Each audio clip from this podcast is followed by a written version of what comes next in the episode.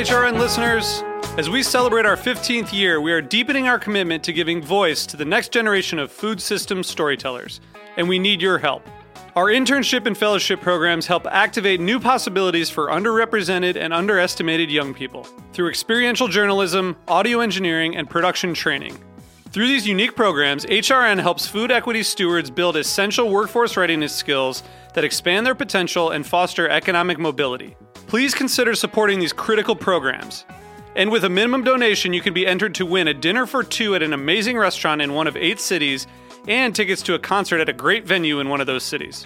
We have incredible partners across the country who have donated, as they also share our passion for helping to educate the next generation of food systems storytellers.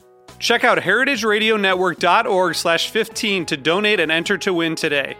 That's heritageradionetwork.org slash 15 to donate and enter to win today. And make sure you donate before March 31st. Thank you. Today's program is brought to you by Wisconsin Cheese. Did you know that Wisconsin is home to the nation's only Master Cheesemakers program that provides innovative cheesemakers with continuing education opportunities? To learn more, visit wisconsincheese.com. You're listening to Heritage Radio Network. We're a member supported food radio network broadcasting over 35 weekly shows live from Bushwick, Brooklyn. Join our hosts as they lead you through the world of craft brewing, behind the scenes of the restaurant industry, inside the battle over school food, and beyond. Find us at heritageradionetwork.org.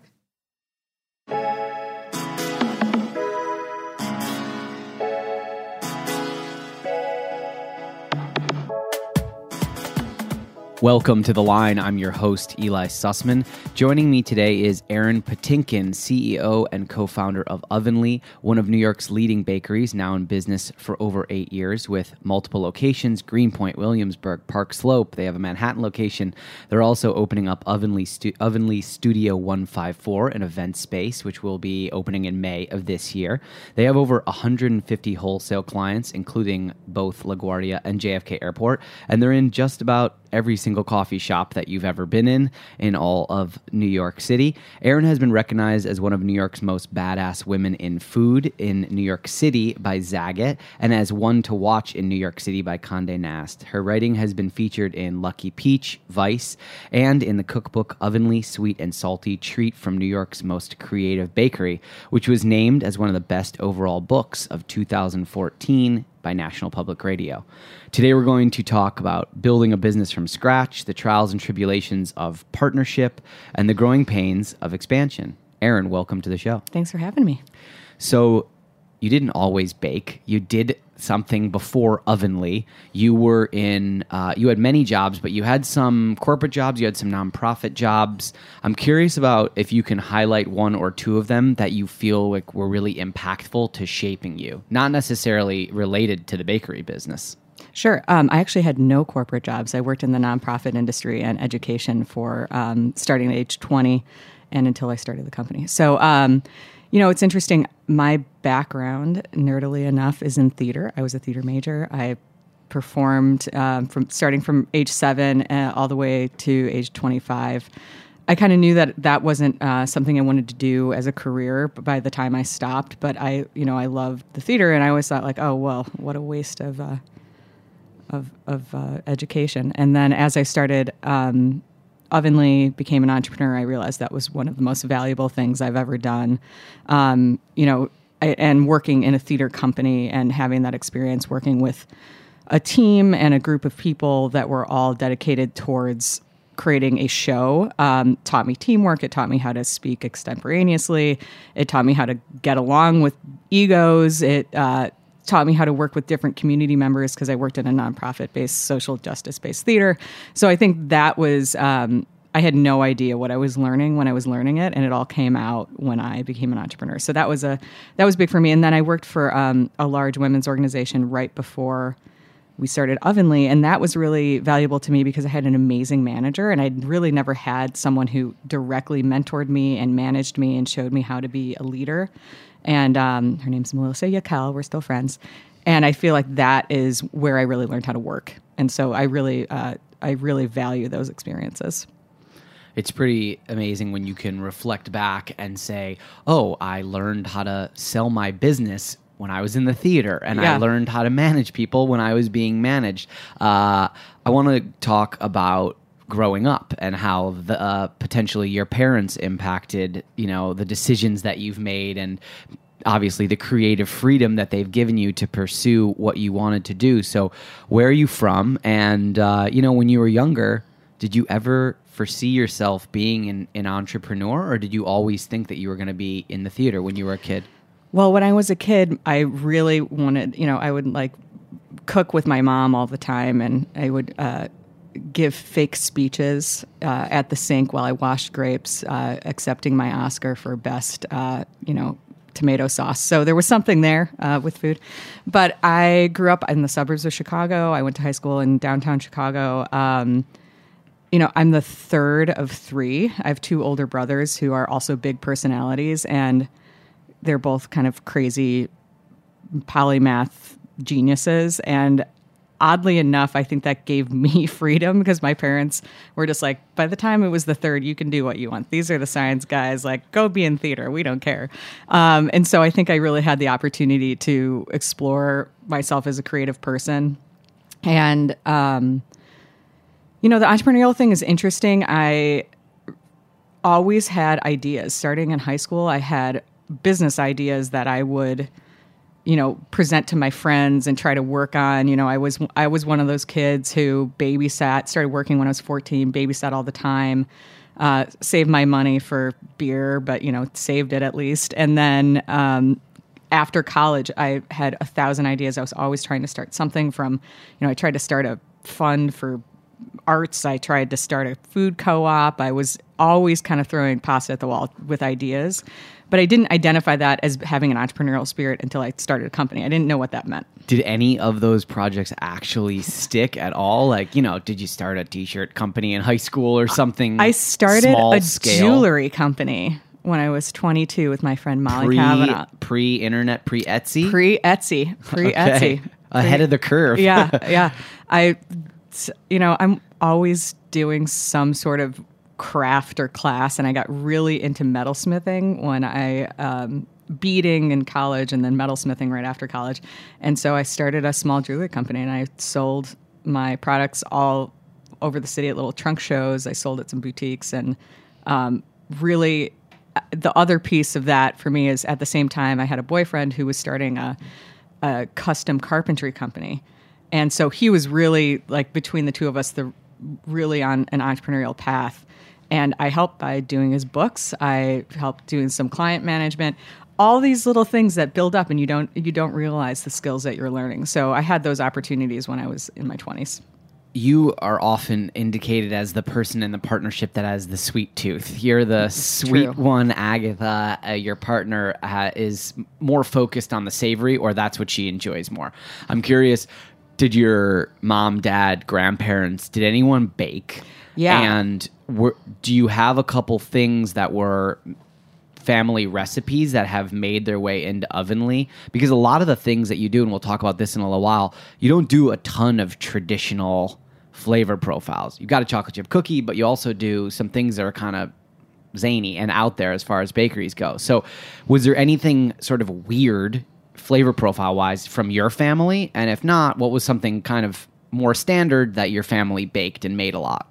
Well, yes, I baked a lot growing up with my mom and my maternal grandmother. That was something we did together.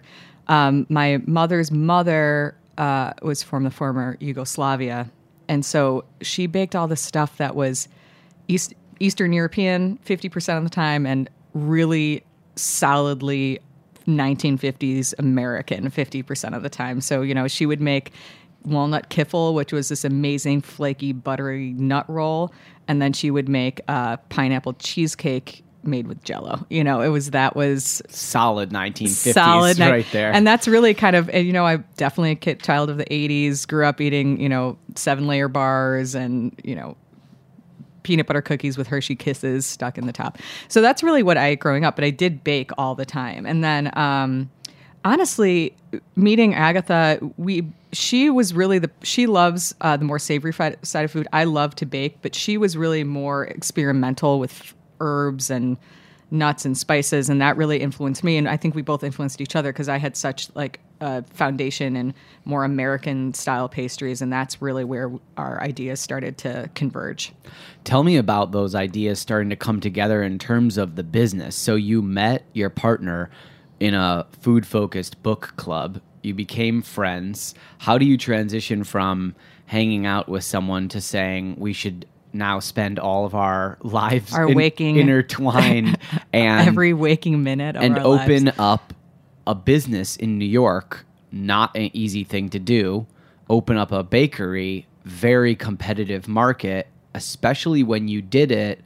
Correct me if I'm wrong. 2009, 2010, sort of the height of the, cupcake, artisan artisan food donut. movement. Abs- Everything, was everything. really Yes. coalescing at that moment, and then Yeah. you thought, "Yeah, let's let's jump in." So how did that? How did all that come to be? Well, we did everything ass backwards. So I think that's how it happened. Um, I met my partner in a food focused book club. We shared mutual friends. Uh, we actually, basically, we both went to meetings, but we never went to the same meeting for almost a year. And so finally, I held one of the meetings at my house. Agatha made these delicious pistachio cardamom cupcakes with chocolate ganache frosting. We still sell them in the store Clearly stuck out. In yeah, your mind. really good. And you know, I just started up a conversation like, wow, I'm really surprised that business hasn't come out of this group of amazing women because everyone but Agatha and I were cookbook writers, personal chefs, well, personal chefs, wellness people, food writers who've gone on to do amazing stuff. Le- Leah Koenig, who is an amazing food writer and she concentrates on Jewish food. Um, I mean, just tons of people. So we um, were the only ones who were not really involved in food in some sort of way. And Agatha kind of hung around after everyone left and was like, I've been wanting to start a business. And I was like, well, I've been wanting to start a business. And so a week later, we met and started talking. So we actually were not friends uh, to start. We were partners before we were friends. And we decided we were going to create this crazy bar snack company. We'd go drink and be like, wow, these bars only have gross sunflower seeds. Let's make something better. Uh, developed all these recipes, got a client. Client had a coffee shop in the morning, bar at night. She said, "I can't find good wholesale pastries. Will you bake for us?" And Agatha literally, Agatha and I just literally had no idea what we were getting into. Started, we we baked four days a week before work. I would take the G train to Greenpoint. Agatha would walk, and that was in July of 2010. And three months later, I had to quit my job. I mean, it was So you had you had a space in Greenpoint, and before your No, other job, we had no space. Where We- were you doing it? In my house. Oh, wow. Yeah, Okay. totally, totally. Don't tell the Department of Health. but yeah, we were baking out of our homes, and Luckily now it's a great, it's a such a lovely origin story. yeah. But I mean, that's how everybody starts. Yeah. You look at a lot of breweries Yeah. and Home. and people who make liquor and pickles, and everyone starts sort of in their kitchen if they can't find space, which is really tough in a major market. But we only did that honestly. We found our first kitchen almost like less than two months after we started because it was so busy. We just didn't know. You know, we thought that the market wanted fancy bar snacks, but really they wanted really good baked goods, and so that's really what took off. So you obtain that first client. How do you transition that into your second and third client? Was it word of mouth? Did you do outreach? How does that how does that happen? honestly, the first three years we were 100% word of mouth. I mean, it was just really it was Agatha and I for the first couple years with a core group of staff who we're still we're still friends with. We had like three or four people, and then um, once we opened our retail location that had our our own dedicated kitchen behind it, we had uh, kitchen in Red Hook for a while.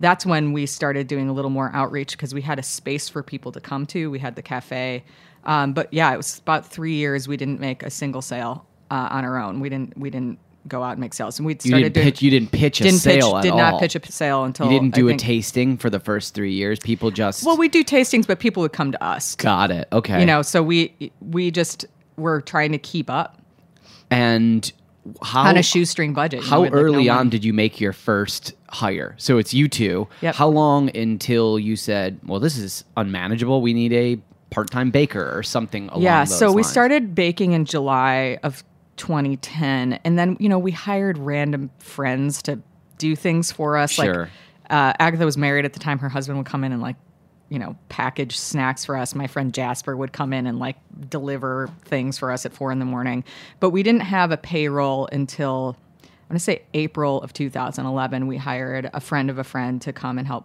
manage the work. Um, and that was really when we started having an actual staff.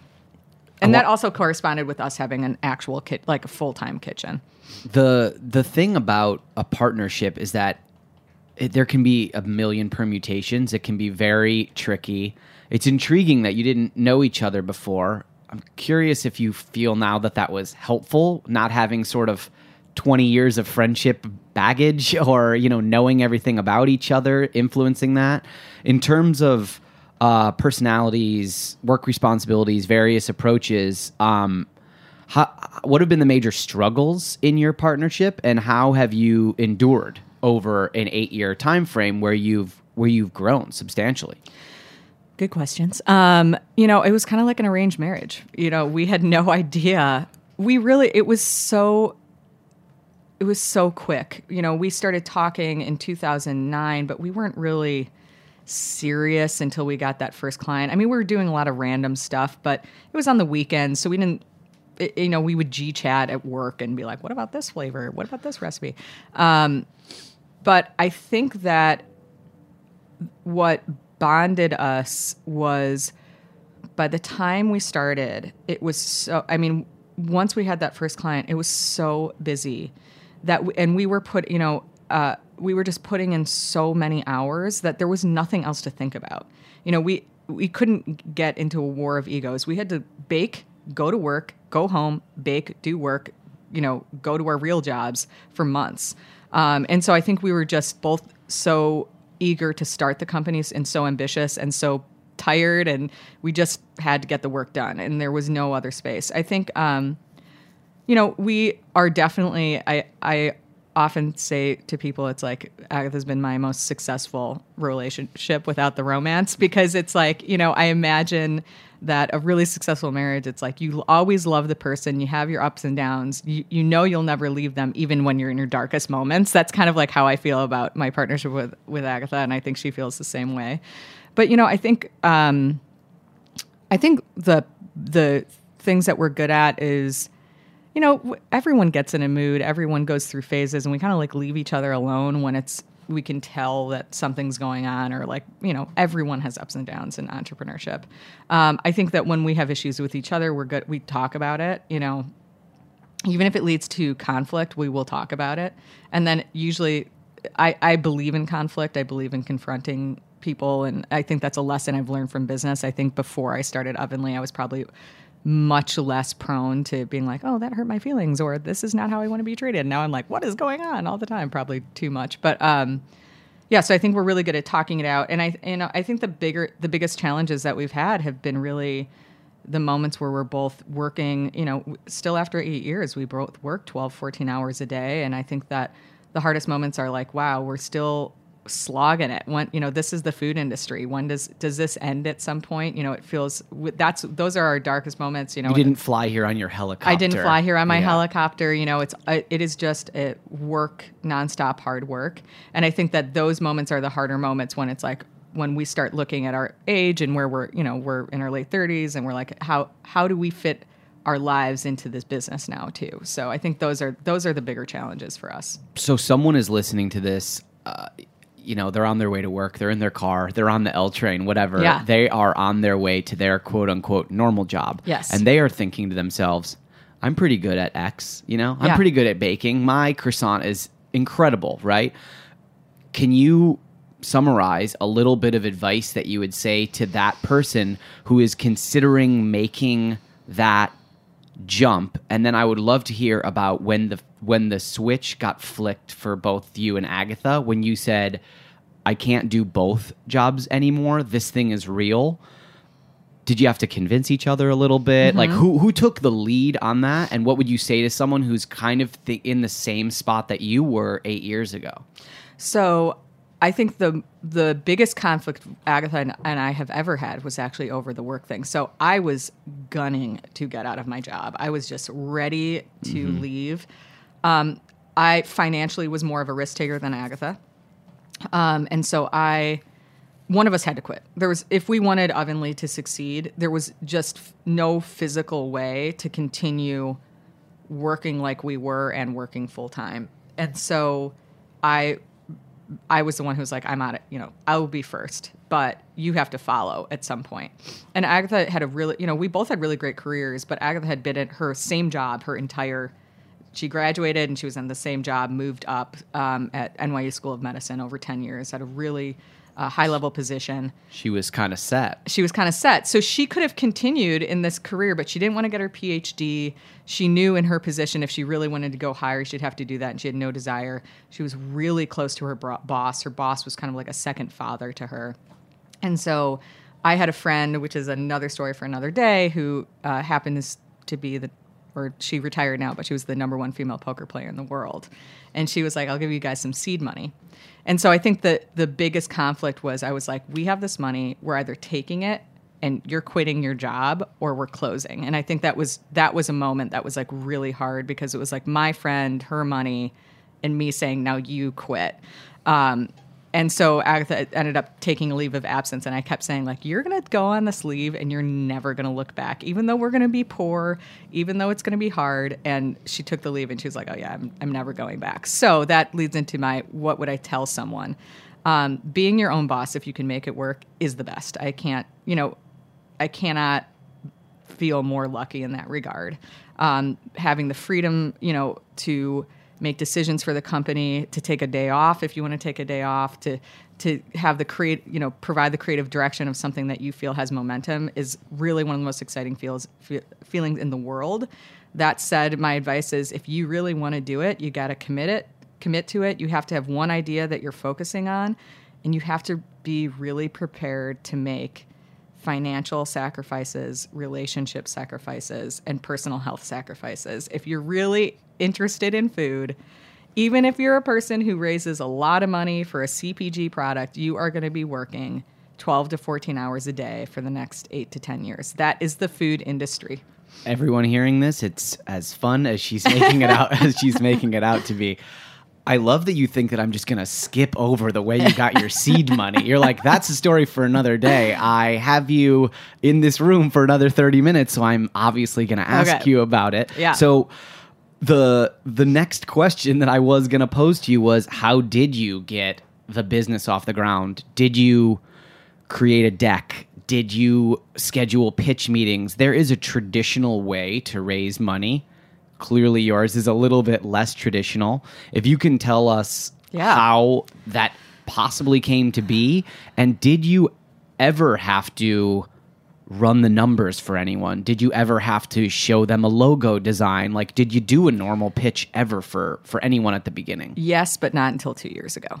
So, um, yeah, at the beginning, on you know another another piece of advice: get more advice from people when you're raising money. I mean, Agatha and I really we've learned so much, and looking back on how naive we were about money and equity purchase, and we just didn't know anything. But at the same time, we started a company that had momentum, and so we had to we had to do something. We had we we didn't have a lot of time to decide on how we were going to raise money. So basically, what happened was uh, my great friend Vanessa, she's still one of my very close friends, um, knew what I was doing, knew I was pretty miserable at a desk job, um, and another one of our friends, uh, uh, a woman named Heather, who was Agatha's friend, who's also my friend now, had offered to provide us with a smaller amount of seed money. And I told, basically, what happened is I told Vanessa, and Vanessa is a gambler, you know, and she was like, "Wait, what?"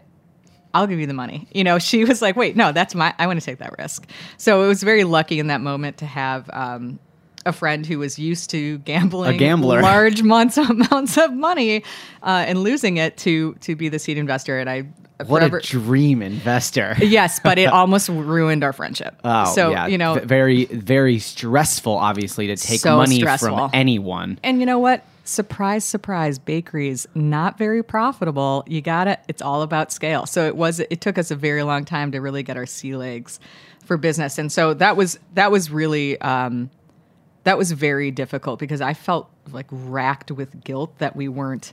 You know, we ran numbers. We had.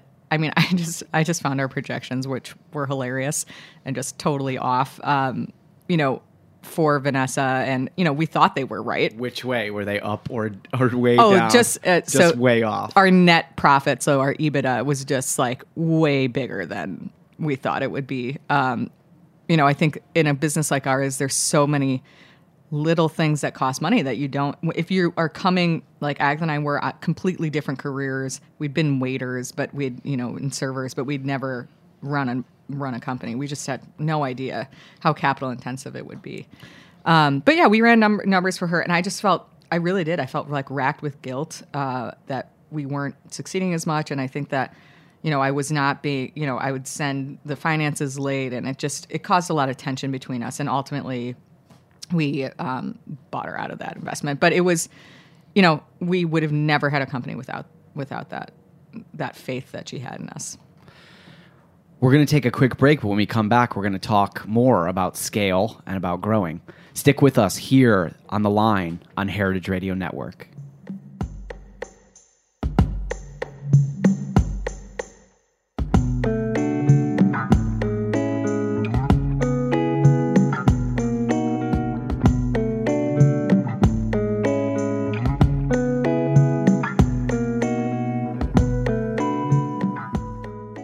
Today's program was brought to you by Wisconsin Cheese. What do you think of when you hear Wisconsin cheese? For me, I think cheese curds. Delicious, fresh, and squeaky cheese curds. Or deep fried cheese curds. Cheese curds literally any way, anytime, any place. I think about Andy Hatch and Uplands Cheese, the farmstead cheese company behind Pleasant Ridge Reserve. I think of delicious stinky Limburger and its long storied history. I think of Dunbarton Blue, made by master cheesemaker Chris Roelli. I think of Roth Grand Cru Surchoix, which was named 2016's World Championship cheese, and Sartori's Black Pepper Bella Vitano, the 2017 U.S. Championship cheese. Wisconsin produces the world's best cheese, with lush grasslands and a glacial water supply that produce the very best milk. Fourth generation cheesemakers combine old world tradition with new ideas and the highest standards to make innovative cheeses that win more awards than any other state or country. To learn more, visit wisconsincheese.com.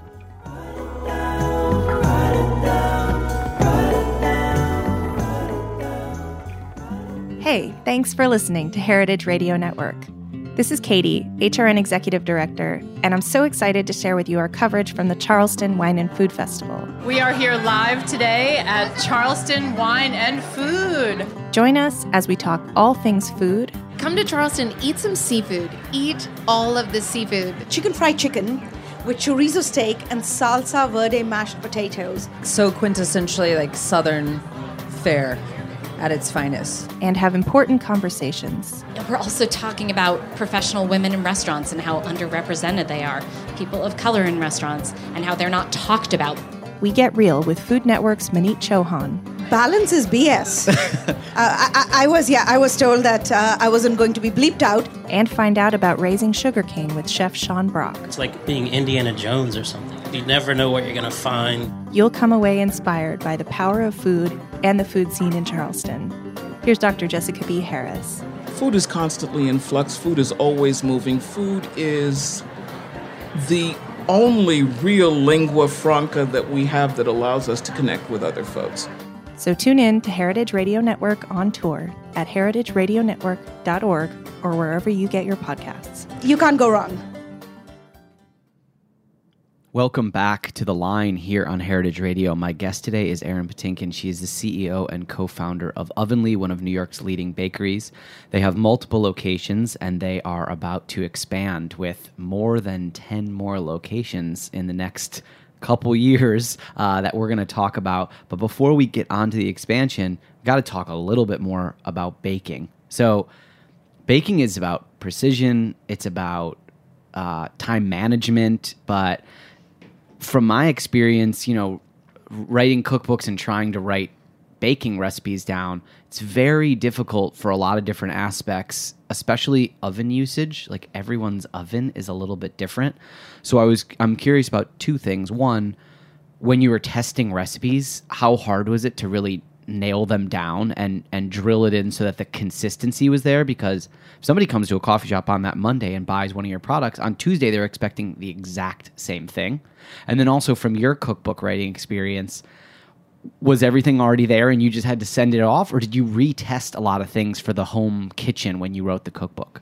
Oh man, consistency in uh, running a bakery is one of the most difficult challenges that we have had. Um, and it's something we are insane about because you know for all those people out there listening and thinking like uh, you know what eli said i have a croissant i'm really good at it i want to turn it into a business you better make sure that that croissant tastes exactly the same every single day so you know if one day you feel like it's the best thing you've ever had and the next day it's like good put it in the middle and keep it there because if you have slight variations in flavor or texture, people notice. I mean, we, and that has happened to us, of course. So we work very, very difficultly, or very, very arduously to get that uh, all down. So what we did was we started the way we became consistent in our bakery is we started looking at things by the second and we you know a lot of american bakeries bake in ounces it's just not as accurate so we bake in grams and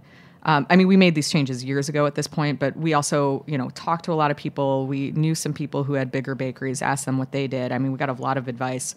But one of the uh, things that really helped us is we reformatted our recipes so that they were so insanely detailed, probably too detailed, but it was, you know, it says things like turn the mixer on speed two for 13 seconds, turn off, lower the bowl, scrape the bowl.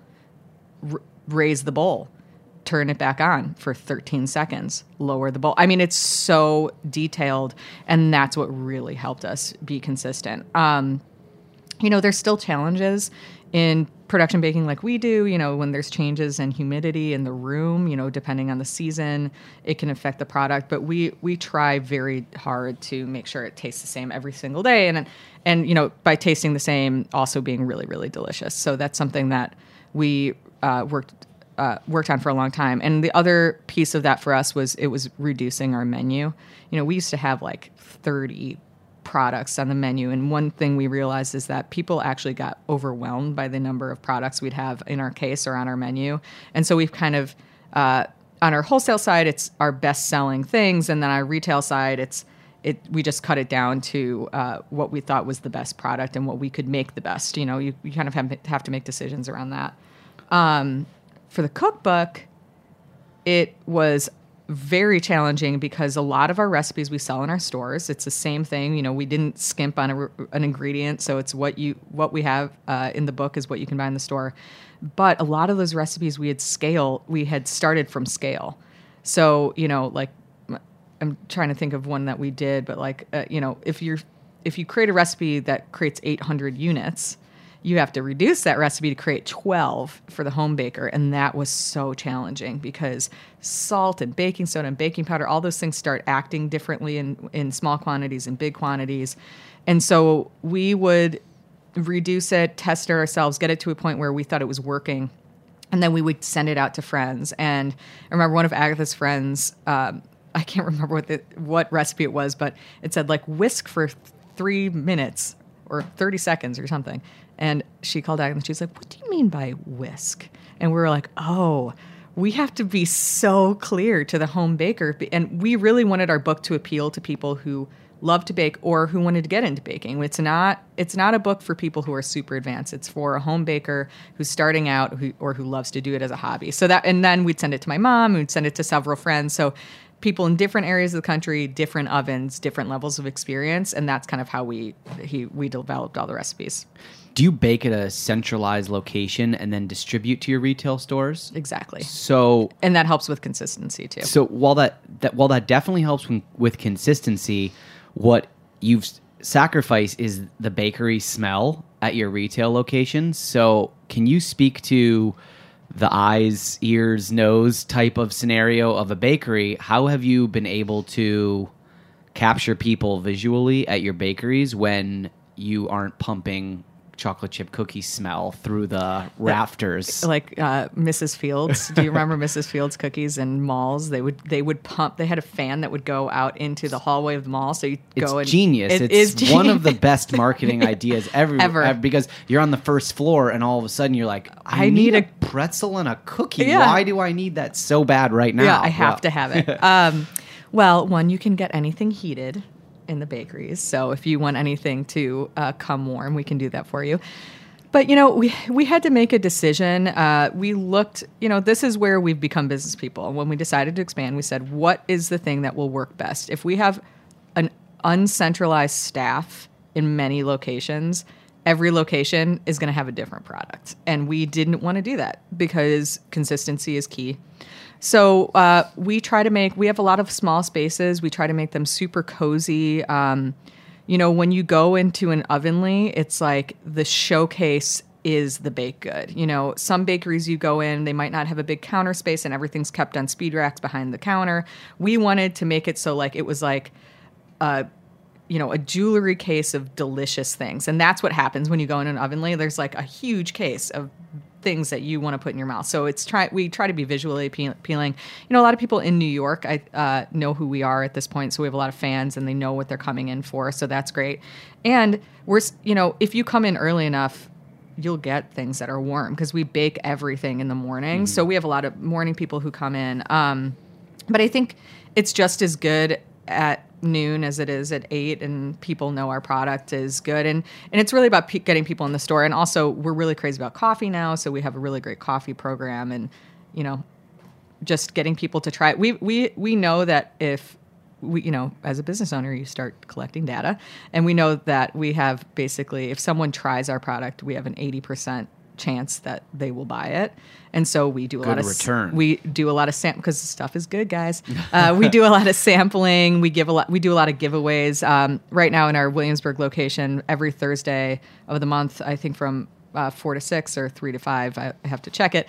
We have something called the Sugar Rush Hour where you can come in and get some uh, a free treat. Um, so it's really just awareness and getting people to try it. And we know once people try it, they love it. So that that's what we have to do is just get people to put in their mouths. Just have to set those fans Yeah. up right, Yeah, out- exactly. right outside the store. Right. Uh, uh, going jumping back a little bit to the business aspect of things, your brother joined the company in a certain capacity. He did. Did he not? He did. My big bro. What is his role at the company, and is this a recent development as you've as you've grown substantially, or was he always involved from the beginning? So Dan, my brother, actually joined the company for 16 months. He's not there anymore. He uh, was in LA. Not he was working for. He has an MFA, and he's this guy who can do a lot of different things. But he's an MFA in uh, film with a focus on producing, and he just was not enjoying his career in LA, and so he wanted to do something different. He'd always wanted to try in New York, and this was at a moment where we started to do sales. We we had a big growth spurt, and we needed someone to help us with our finances. So he came in and became our director of finance, redid our books, redid our cash flows, helped us model things better. And he worked for us for 16 months, and it was great. And he really had a strong sales background. He helped us develop sales strategies, sales pipelines. Uh, we set up Salesforce, you know, and so that was really his role was he al- always besides the film degree did film or did uh, finance and sales and so he really helped us in that capacity and that was really fun he just hated new york he's an la guy he loves he it was like this weather is the worst why am i here And he said, "I'm out of here. The, the, cook- the cookies are really good, Yeah. but the snow is really shitty. Yeah, he so did I'm, not I'm heading back to the Yeah. beach." An article came out within the last year, I'd say, about both of you and your massive expansion plans. It's been written about a little bit, but I would love to hear in your own words how it came about, how it is being funded, if you can speak to Sure. that, and how you are making specific decisions geographically You of got it. where to go. Yeah, so there are a couple things. Um, you know, when you own a company, you have to make a decision, right? Are you going to stay where you are and build something small for yourself? Totally fine decision, great decision, beautiful decision. Or do you want to build a brand that a lot of people know? And when Agatha and I started the company, even though we knew nothing about business, we knew we wanted to build a brand. And so we had started as, as a wholesale company. We had all these wholesale clients, but we were really missing the hospi- We loved hospitality. We loved feeding people. That's why we did this. We didn't do this because we were like, we're going to be billionaires from selling chocolate chip cookies. We were like, we love interacting with people. We love when people give us high fives when they eat our peanut butter cookies. That's what we love. And so that's why we opened our first cafe, uh, bake shop in in Greenpoint in 2012 and we just loved that part of the business. We loved interacting with the clients. You know a lot of our wholesale clients may not you, you can't tell someone how to operate their business so some of our wholesale clients advertise that they're selling our products some don't. Um, you know it's kind of a faceless business. Um, and we really decided that we wanted to have uh, have that brand like brand forward company. And so we knew we wanted to open more bake shops the second thing is, you know, Agatha and I come from a background. Uh, Agatha was a social worker. I worked in the arts and social justice um, initiatives before Ovenly. We started feeling, we partnered with an organization called Getting Out and Staying Out in 2013, and we employ formerly incarcerated young people, political refugees, people with gaps in their resume, people who are career changers. And part of the expansion and the desire to grow was to prove uh, a thesis that we believe to be true, which is that business can be done in a more empathetic way. And so we also decided that there was no way we could do that with one unit, you know, with one four wall place. And so um, those were kind of our two guiding lights, and we decided to raise money. And you know, it's it's interesting that you asked like, how did you do it? I feel like a lot of entrepreneurs are a little squirrely about talking about fundraising, but the fact of the matter is, everyone needs money to run a business. And, you know, when you think you need money, you need money. And when you don't think you need money, you need money. And so you have to figure out if you're not independently wealthy or have someone who's going to provide you those funds right away, you got to go out and sell the company. And that's basically what we did. So in 2016, we just pounded the pavement, networked with anyone we could meet or find who was a you know SEC verified investor, and we raised money for the expansion. And so that is how we did it. Uh, we also are very, uh, very cash efficient. Like we're not people who, you know, I think a lot of food entrepreneurs fall in the trap of they build one place by themselves. Their friends build it. They spend, a, you know, eighty thousand dollars on the first place. They raise a little money and they spend two million on the second and we always felt that that was uh, not the best use of capital. So we are also we like look for deals where we can spend a lot less money than maybe other or, like companies do to build each unit. And so our cash go- takes us a little you know farther than than maybe some other food concepts. So that's really the idea. So, but the growth really is we want a brand forward company. We want to be, we want to provide joy to people all over the country with our baked goods. We want to be the neighborhood bakery in every neighborhood, and we want to do it while proving that we can build a more empathetic, a company, uh, empathetic economy for everyone. You mentioned a SEC verified investor. Yeah. Uh, I, I think a lot of people don't know what that sure. means, and definitely why did you pursue that as opposed to just taking random money from anyone. How, well, can you speak to that a little yeah, bit? Yeah, sure. What by the time we really so when you if you're starting a company and you're thinking about raising money, you can do what's called a friends and family round round where you can take money from people who may not um, have particular assets, like a particular set of assets. Um, but once you do a real raise, the government says, okay, well, this isn't your mom or your dad or your best friend giving you a couple grand here and there this is a real risk people are taking. And um, the Security and Exchange Commission says, well, if you're going to m- allow people to take this risk, they have to have a certain level of wealth in order to do that. And so an SEC verified invest- investor has a million dollars of assets to their name. And I think they have to be making, I'm forgetting the baseline, it's either 200 or $300,000 a year as a salary for two or three years. And so that's what a verified investor is. It basically is a person who can afford to lose money. Um, you know, and it's a protection because that's uh, you don't want people flooding the market and losing all of their capital to uh, startups that may fail because then it's bad for the overall economy because people are taking risks that are too onerous for them. Five or 10 years from now, how many units and how many employees do you think Ovenly may have? I haven't looked into my crystal ball to 10 years, but in five, we will have 14 locations and we are projected to have, I think, 165 employees at that point. And we have 54 right now. Well, you have above 50 right now, which already Yeah. puts you into that plus 50 yeah, category. we're in the plus 50. That's a lot of people, and that is a lot of locations. I imagine that you have a lot of emotions about it. What are the main feelings that you have right now? And are you, is there someone else that's going to join the company to help specifically in a CFO role that was vacated by your brother?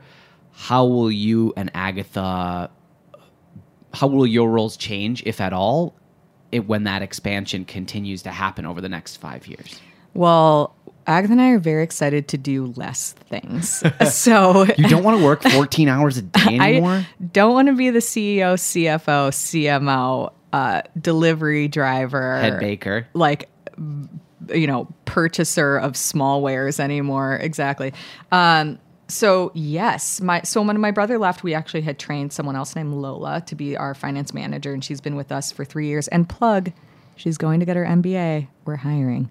Um, so fi- Ooh, Lo- good- good job opportunity yeah, exactly. popping up there. So Okay. Lola's been in that like finance management role for three years now, or two years, I guess. Um, but yeah, part of this expansion is hiring people. We just brought on uh, a guy by the name of Ben Hudson to be our marketing director. He was at Brooklyn Brewery for years, and I've known him since I was 20 years old. Um, and that has been amazing. We brought on a woman two years ago named Jody Rodriguez. She's our retail director. She had been at Urban Outfitters for years. She's amazing. And we're about to bring on Karen DeMasco, who's a James Beard award winning pastry chef who was at uh, Gramercy Tavern and Craft and Locanda Verde for years. She wrote an amazing cookbook called The Craft of Baking. She's coming in to be our executive chef and kitchen operations director. So, you know, every time we grow a little bit, we're like, okay, who can we hire? I want to do less because you know once we're once you grow the company, you need to be focusing and um, you know we've had a hard time doing that because we occupy so many roles. So the change will be that our roles will become more and more distilled. I'm the CEO and I as the COO, and we can't wait to you know the fun part about growing this business is hiring people that are smarter and more experienced than we are. We learn we learn so much from people, and that's really exciting for us. Erin, thank you so much for joining us here on the line on Heritage Radio Network and sharing the growth of Ovenly and how you ended up where you are today. We'll be back next Tuesday with a brand new show at 11 a.m. So catch us here live on Heritage Radio Network. Thank you.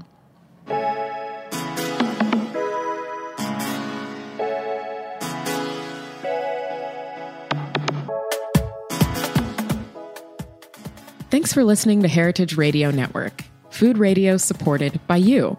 For our freshest content and to hear about exclusive events, subscribe to our newsletter.